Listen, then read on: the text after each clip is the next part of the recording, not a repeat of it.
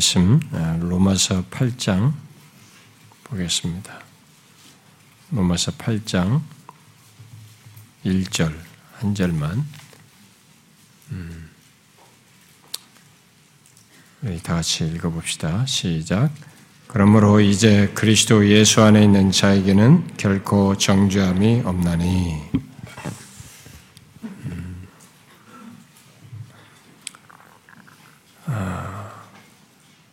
우리들에게 우리가 함께 읽은 로마서 8장 1절 말씀은 굉장히 익숙합니다. 그리고 많이 애용하는 말씀이죠.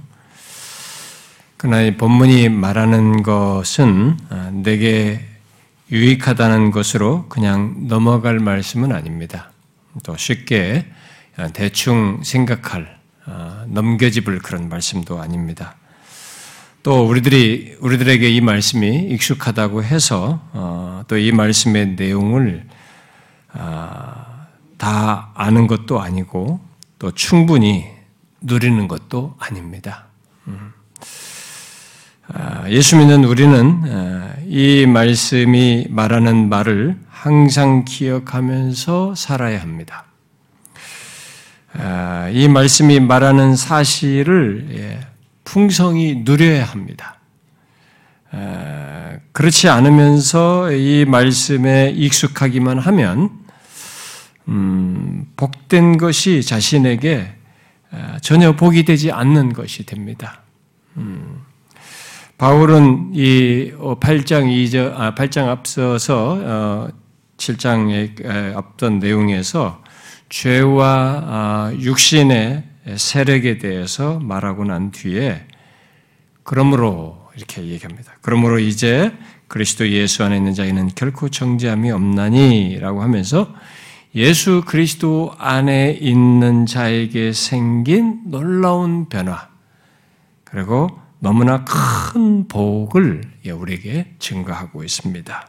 그것은 아, 결코 정죄함이 없다는 것입니다. 음, 여러분은 정죄함이 없다는 것을 얼마나 이해하십니까? 우리가 로마서 설교도 때 강의를 통해서 다 살피기도 했지만 뭐 그때 지식이 아니라 실제로 여러분들이 한번 생각해 보십시오. 정죄함이 없다는 것을 여러분들이 얼마나 이해하십니까? 어, 여러분들이 그걸 어떻게 그것을 이해하고 또 적용하십니까? 아, 예, 여러분은 이, 이, 말씀이 말하는 정죄함이 없다는 것의 실체 그대로를 알고 누리고 있습니까? 아, 정죄함이 없다. 예, 사실 이게 성경에서 어, 이 인류 역사에 우리 온 세상에 이 선언적인 이 사실은 굉장한 사실입니다. 아, 이 죄와 악이 있는 타락한 조건의 이 세상에서 정죄함이 없다라는 이 선언 그리고 이 사실은 어, 이 타락한 세상에 굉장한 소식이죠. 복음입니다. 엄청난 소식이죠. 아, 그래서 먼저 제가 질문을 해봐야 될 것 같은데요. 음, 여러분은 이 정죄함이 없다라는 것에 앞서서 정죄함을 아십니까? 정죄함. 정죄함이 있는 것을 아셔요? 정죄함은 죄가 있다고 공시적으로 선언하는 것이고 죄인으로 규정하는 것입니다. 그런데 이 땅에 태어난 인간 중에 죄 없는 사람이 하나도 없기 때문에 모두가 그 죄인 아닌 자가 아무도 없는 것이고 그래서 모든 인간은 예외 없이 정죄함이 있습니다. 정죄함 아래 있어요. 다 정죄함을 받아야 하는 사람들입니다. 그런데 이 사실을 예수 믿지 않는 사람은 모릅니다. 자신에게 정죄함이 있다는 것을 알지를 못해요. 알지 못하고 살아갑니다. 그런데 이제 저는 예수 믿는 사람들 중에도 이 정죄함이 없다라는 이런 성경 구절과 어떤 설교든 어떤 교회에서 이런 내용을 들어 알고 있음에도 불구하고 잘 모르는 듯 해요. 제가 볼 때는. 그런 사람들이 제법 있어 보여요. 그러니까 정죄함을 모르면서 정죄함이 없다는 것을 말한다는 겁니다. 제가 말하는 걸 무슨 말인지 아시겠죠? 정죄함을 모르는데 정죄함이 없다는 말을 너무 쉽게 한다는 거예요. 이 단어를 너무 쉽게 쓰고 있다는 겁니다. 그러다 보니까 정죄함이, 정죄함이 없다고 해도 자기에게 별로 놀라면 안 되는 거예요. 감격도 안 되고 그것이 기쁨도 안 되고 그래서 주님을 향한 어떤 자신의 우러나오는 그, 그런 일이 있게 된, 그런 일을 있게 하신 하나님을 향한 자신의 우러나오는 이 주를 향한 신앙적인 반응이 안 생기는 거예요. 안 갖는 겁니다. 그게 없어서. 얼마나 이상한 신앙생활입니까? 오늘 교회 당 하는 사람 중, 교회 당 하는 사람 중에 많은 사람이 그렇지 않아요? 정지함을 모르는데 정지함이 없다는 얘기 자꾸 쓰면서 그러다 보니까 이게 그것의 가치를 자기가 못 누린단 말이죠. 그것이 감격이 되지 않는 것이죠. 그것이 자신의 영혼의 기쁨이 되질 않습니다. 너무 이상한 신앙생활이죠.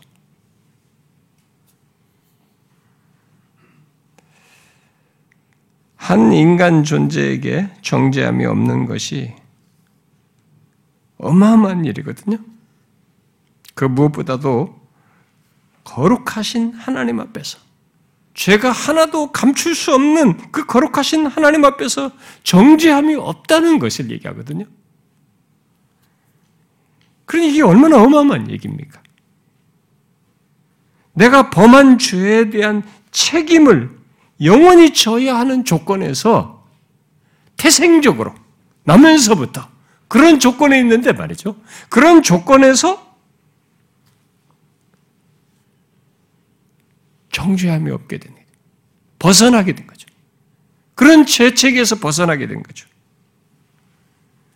그러니까 사람들은 정죄함을 모르다 보니까 이것이 없는 것이 얼마나 큰지, 그러니까 이 앞에 정죄함에 대한 이해의 무게가 커야 정죄함이 없는 것에 대한 이해와 감격도 상대적으로 클 텐데 이게 상대적으로 축소되고 작다 보니까 이것에 대한 감격도 크, 크게 와닿질 않는 놀라운 내용이 안 되는 거죠.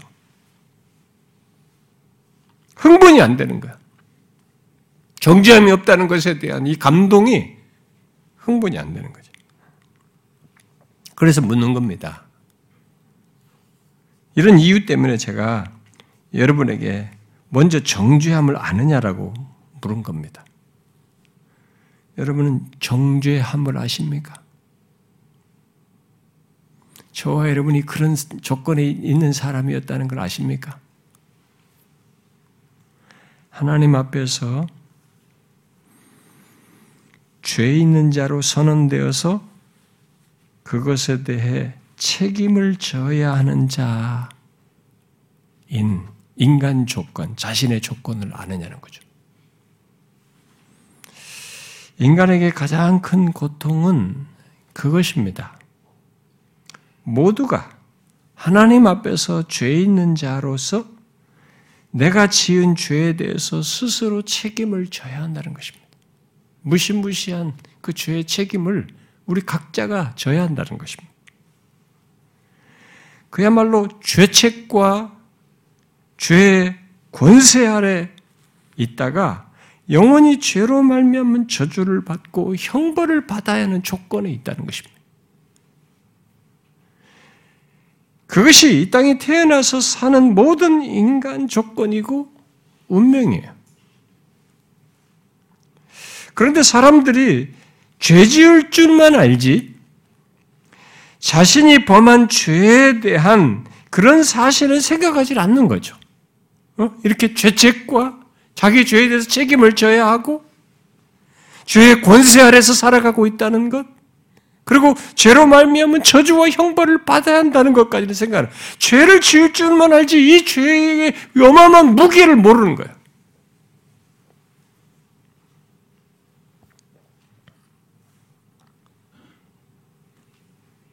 이 땅의 삶을 살면, 어, 살면서부터 인간은 죄책, 그 자신이 범한 죄에 대한 책임을 어, 느끼게 하는 어, 부정적인 것들을 이렇게 보고 경험하면서 삽니다.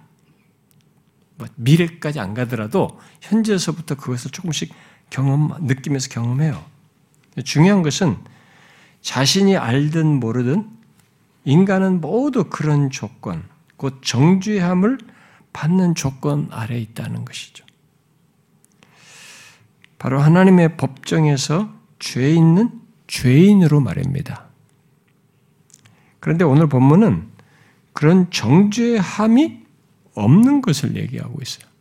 없다라고 말하고 있습니다. 바로 그리스도 예수 안에 있는 사람들에게 어떤 특정인들에게는 이 정죄함이 없다는 거죠. 이것은 여러분이 다 알다시피 그리스도 예수 안에 있는 자라고 이렇게 표현했을 때 이 말은 말하는 바는 예수 그리스도께서 우리가 범한 죄에 대한 정죄를 다 받으시고 죄책도 우리가 져야 할 죄책도 그가 다 담당하시고 그 죄로 말미암은 저주와 형벌까지 다 받으심으로써 그분 안에 있는 사람들 결국 그리스도와 함께 죽고 산 자, 그렇게 해서 그리스도와 연합한 자는 정죄함이 없다. 그런 내용 속에서 정죄함이 없다. 이렇게 말하는 것입니다. 가상적으로 말하는 게 아니고, 하나님도 말씀으로 너 정죄함 없어. 이렇게 할 수 있는 게 아니고, 자신이 그렇게 한 것에 근거해서 그 대상들에게 정죄함이 없다. 이렇게 말하는 것입니다. 이 말은 우리의 죄를 지심으로 어, 정죄함이 없게 하신 그리스도 안에 있는 자들은 이제 죄책에서 벗어나게 됐다. 내가 지은 죄에 대해서 책임을 져야 하는 이 죄책에서 벗어나게 됐다. 그리고 죄의 건세에서도 벗어나게 됐다. 이런 말이에요. 그리고 나중에는 죄로 말미암은 저주와 형벌에서도 면하게 된다. 이 얘기입니다. 그리스도 예수 안에 있는 자에게는 이런 일이 있다는 것을 정죄함이 없다는 것 속에 사실상 다 내포해서 말하는 거죠. 그래서 이것의 복됨을 알고 확인하려면 이것이 얼마나 큰 복인지를 알고 확인하려면 이 죄의 강력함과 무기에 대한 이해가 좀 있어야 돼요. 죄에 대한. 근데 일반적인 교회를 교회들이 이 죄의 강력한 무게를 살짝 지나가요. 단어로만 씁니다. 그러니까 사람들이 그것을 이해할 수 있도록 도와주질 않아요. 그러니까 교회 오면 직관으로 즐거운 걸 원합니다. 분위기가 좋고 찬송이 감미롭고 막 어떤 가사가 하나님의 나를 위하시네 주님은 너, 너 사랑받게 태어난 당신을 사랑하시 이것만 좋은 겁니다. 그러니까 받는 쪽에서만 좋은 거예요. 그러니까 내 있는 조건 그대로 건드리지 않고 하나님이 나를 위해서 뭔가 해주는 조건에서만 좋아합니다. 그러니까 수호신이 돼버렸어요. 그러니까 하나님이 우리에게 진짜 좋은 것이 무엇인지 실체에 못 미쳐버린 거예요. 이 죄에 대한 정확한 이해를 안 갖다 보니까. 다 가짜예요, 그러면은. 감상적인 말이죠. 자기가 만든 조작된 이 은혜인 겁니다. 은혜 받았어. 근데 내가 생각하는 방식에서 감동이 됐고 내 감정이 좋았어 라는 말밖에 안 되는 거예요. 이 실체로 말미암은 감동이 아닌 거예요.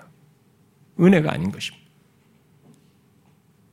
그래서 이 정죄함이 없다는 것이 죄책도 내가 더 이상 안 진다. 죄 권세 아래 내가 더 이상 있지 않다. 죄로 말미암은 저주와 형벌에서 벗어난 사람이다. 이것의 무게가 얼마나 한지를 알려면은 죄의 무게를 좀 알아야 돼요. 죄의 무게가 여러분 어떻습니까? 죄의 무게는 이 물질 세계가 감당을 못하고 있습니다. 온 우주 만물이 아담이 죄를 하나 탁 범하자 팍 깨졌어요. 다. 온 우주가 깨져버렸습니다. 질서가 다 깨져버렸어요. 하나님의 선하심만 있었는데 이 선하심이 다 깨져, 거기서 금이 가버렸어요. 그 영광스러우신 하나님과 인간의 그 복된 관계가 다 끊겨버렸습니다. 아담과 하와의 사랑하는 관계도 딱 끊겼어요. 그리고 아담 안에 자기 범죄한 자기 사람 안에서도 내가 나를 못 믿는 거예요. 내 안에서 소욕이 꿈틀대는 거예요. 죄가 꿈틀대는 겁니다. 그리고 나를 영원한 사망까지 끌고 가요. 온 우주 만물, 이 물질 세계도 감당을 못 합니다. 죄 하나를. 그리고 심지어 죄 없으신 하나님의 아들이 우리의 죄를 딱 짊어지자 가차 없었어요. 그분을 죽게 만들었습니다. 시독한 형벌을 다 그가 당했습니다. 죄의 무게는 어마어마한 것입니다. 여러분과 저는 잘 모릅니다. 지금 이 세상에 사는 동안 제가 이렇게 설명을 하니까 조금은 감은 잡을지 모르지만 이 죄의 어마어마한 무게는 나중에 자기 죄를 나중에 심판 이후에 짊어질 때에야 알게 됩니다. 인간은 그때 죄의 무게가 이렇게 무겁구나. 이게 10년, 수천 년을 견디면 사라지면 좋을 텐데 영원토록 죄의 무게를 져야 해요. 그게 지옥이에요. 그게 불못입니다. 그러니 그 무게가 얼마나 것입니까? 이게 갚아도 갚아도 갚을 수가 없는 겁니다. 그 죄의 무게가 그래요.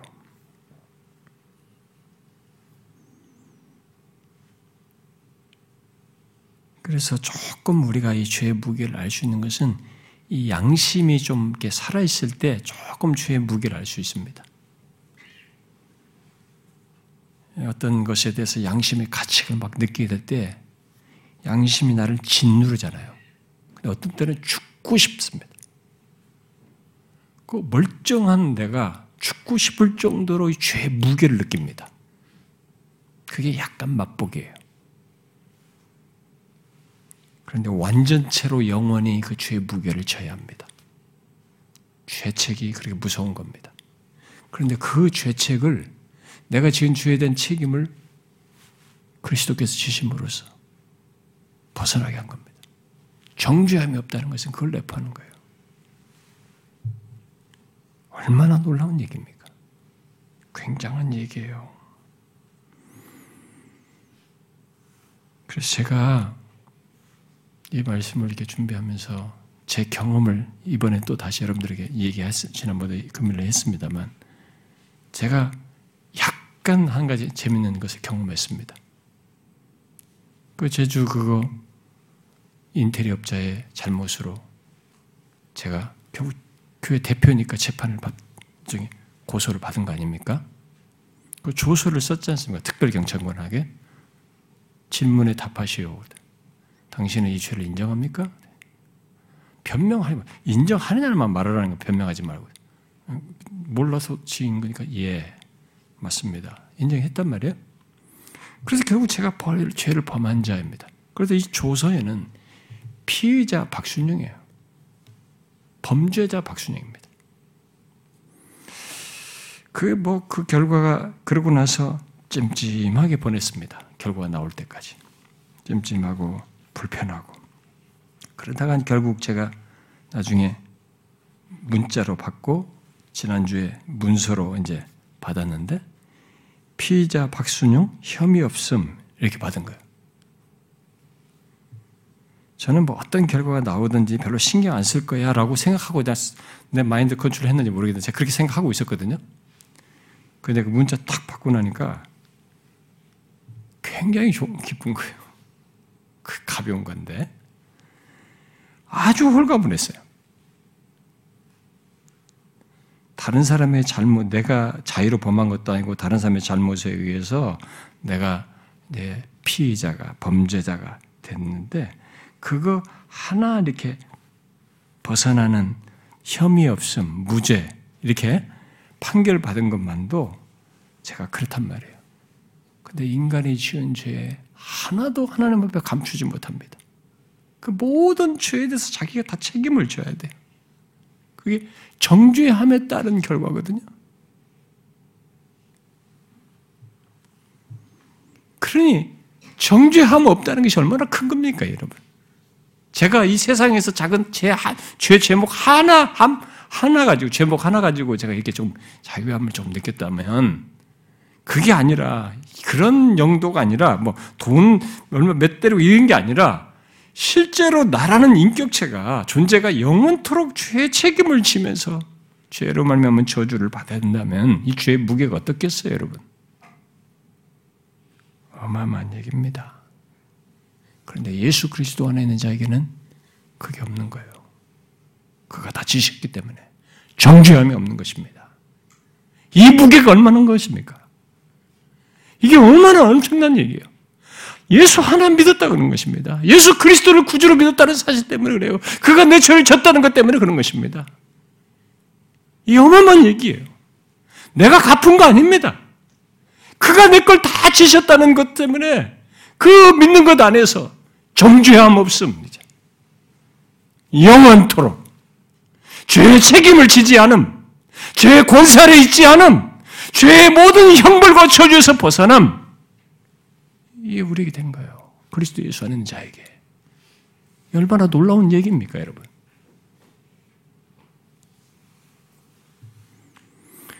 이 시간에 여러분들이 떡과 잔을 받을 때 그걸 확인하는 것입니다. 그리스도께서 십자가에 달려 죽으시고 피 흘리시고 자신의 몸을 내어주고 피 흘리신 그렇게 함으로 내가 정죄함이 없게 되었다. 그걸 확인하는 것입니다. 여러분들이 떡과 잔을 받을 때 그것을 보셔야 됩니다. 그리스도 안에서 예수 때문에 내가 정죄함이 없게 됐다. 내가 나를 보면 도대체 말을 할 수가 없는데 이 예수 그리스도 때문에 내가 정죄함이 없다. 그걸 여러분들이 보셔야 합니다. 떡과 잔을 받을 때 그걸 믿음으로 보셔야 합니다. 그건 사실이에요. 내 감정의 문제가 아니고 그리스도께서 이루신 것 때문에 사실인 겁니다. 그걸 보십시오. 믿음으로 확인하십시오. 기도합시다.